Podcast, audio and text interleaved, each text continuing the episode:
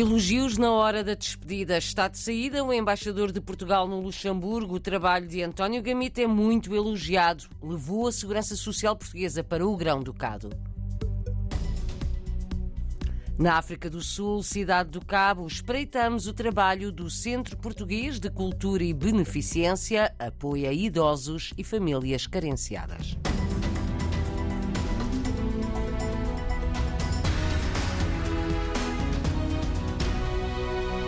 Elogios na hora da despedida. Está de saída o embaixador de Portugal no Luxemburgo, António Gamito, escreveu uma carta anunciando que termina amanhã as suas funções. Pode ser lida na página online da embaixada. Isabel Ferreira, da Associação Raras, afirma que António Gamito deixa marcas porque ajudou muito na resolução dos problemas da segurança social dos portugueses no Grão-Ducado. O Sr. Embaixador António Gamito foi um exemplo de trabalho diplomático eh, que todos nós desejaríamos ver em continuidade no Luxemburgo. Nós devemos à imigração portuguesa, nós, aqueles que sentem a necessidade da segurança social, mas para mim foi o grande ponto forte de trabalho com o Sr. Embaixador António Gamito, foi aquilo que ele conseguiu e a luta toda com a sua persistência a defender os imigrantes que trouxe a segurança social para o Luxemburgo. Hoje nós temos a segurança social, nas instalações da Embaixada Portuguesa no Luxemburgo. Só por isso, para mim, é uma pessoa a ter em grande consideração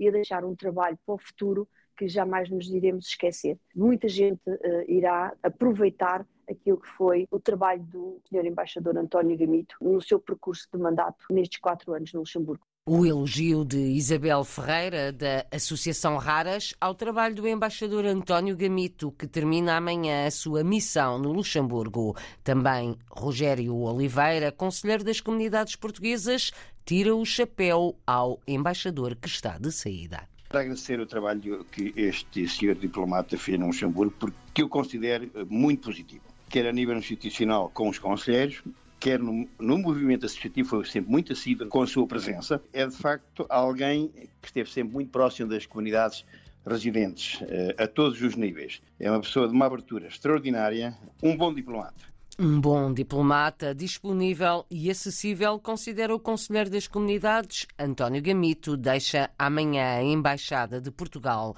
no Luxemburgo. Na carta de despedida que publicou na página online da Embaixada, António Gamito convida os portugueses residentes no Grão-Ducado a participarem de forma mais ativa na sociedade luxemburguesa, nomeadamente através do voto. Têm sido vários os apelos ao recenseamento eleitoral dos portugueses para poderem votar nas próximas eleições municipais no Luxemburgo, que se vão realizar em junho do próximo ano. As chuvas torrenciais repetem-se na Venezuela, agora é na ilha de Margarita, onde as autoridades suspenderam as aulas, todas as atividades letivas até amanhã, porque tem chovido muito e o vento também sopra forte. Há inundações em algumas áreas, o que preocupa comerciantes portugueses. Há meses que as chuvas fortes têm provocado cheias e enxurradas em várias regiões da Venezuela, incluindo Caracas.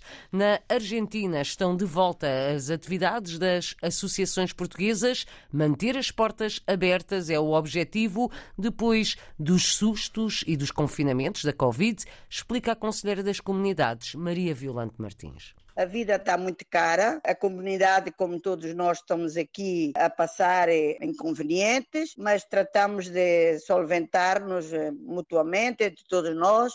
As associações agora já estão a trabalhar, por a pandemia não podemos, e de alguma maneira voltamos a abrir as portas e a fazer eh, as nossas comidas típicas, para angariar fundos para manter as nossas associações portuguesas aqui na Argentina.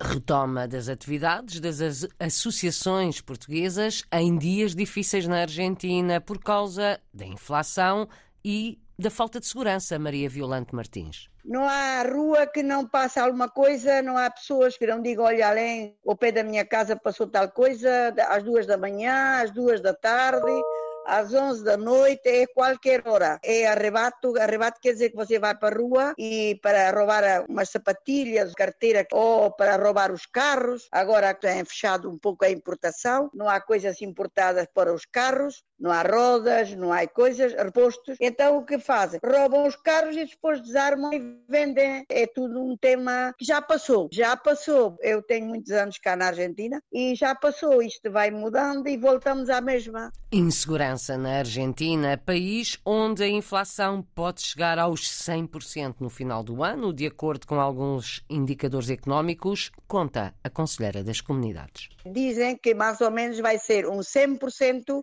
anual.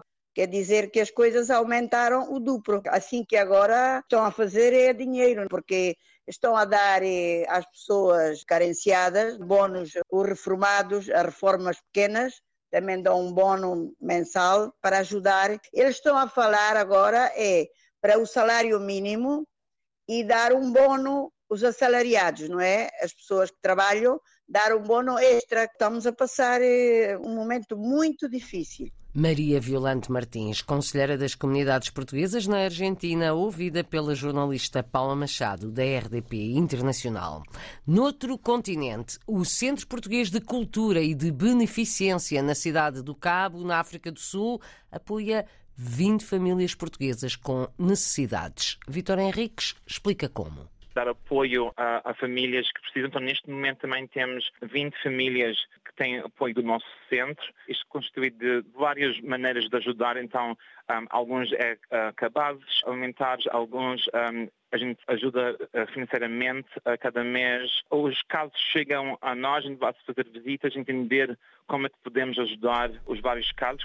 Ajudar pessoas com dificuldades é uma das missões deste Centro Português na África do Sul, na cidade do Cabo. Apoiar os mais velhos é outra missão, de acordo com o presidente do Centro de Cultura e Beneficência. A gente faz no segundo domingo de cada mês há um almoço uh, para todos os idosos da nossa comunidade. Quem quiser uh, vir, pode vir, não se cobra nada. Então há três refeições. Costuma ir muita gente a esse almoço? É, é conforme. Uh, há meses que são mais, há meses que são menos, mas é entre umas 50, 60 pessoas. Então isso, isso é o almoço. E fora disso, também a gente faz no terceiro, a segunda-feira do mês, um dia de convívio. Então, como um centro-dia. Eles chegam lá de manhã, tomem o pequeno almoço, daí dividem os grupos, alguns vão jogar a bisca, alguns vão dominó, também temos umas poucas que gostam de fazer um, ah, um, trabalho de mão, então, várias coisas. E, e, depois daí a gente também faz o exercício. A maioria é senhoras.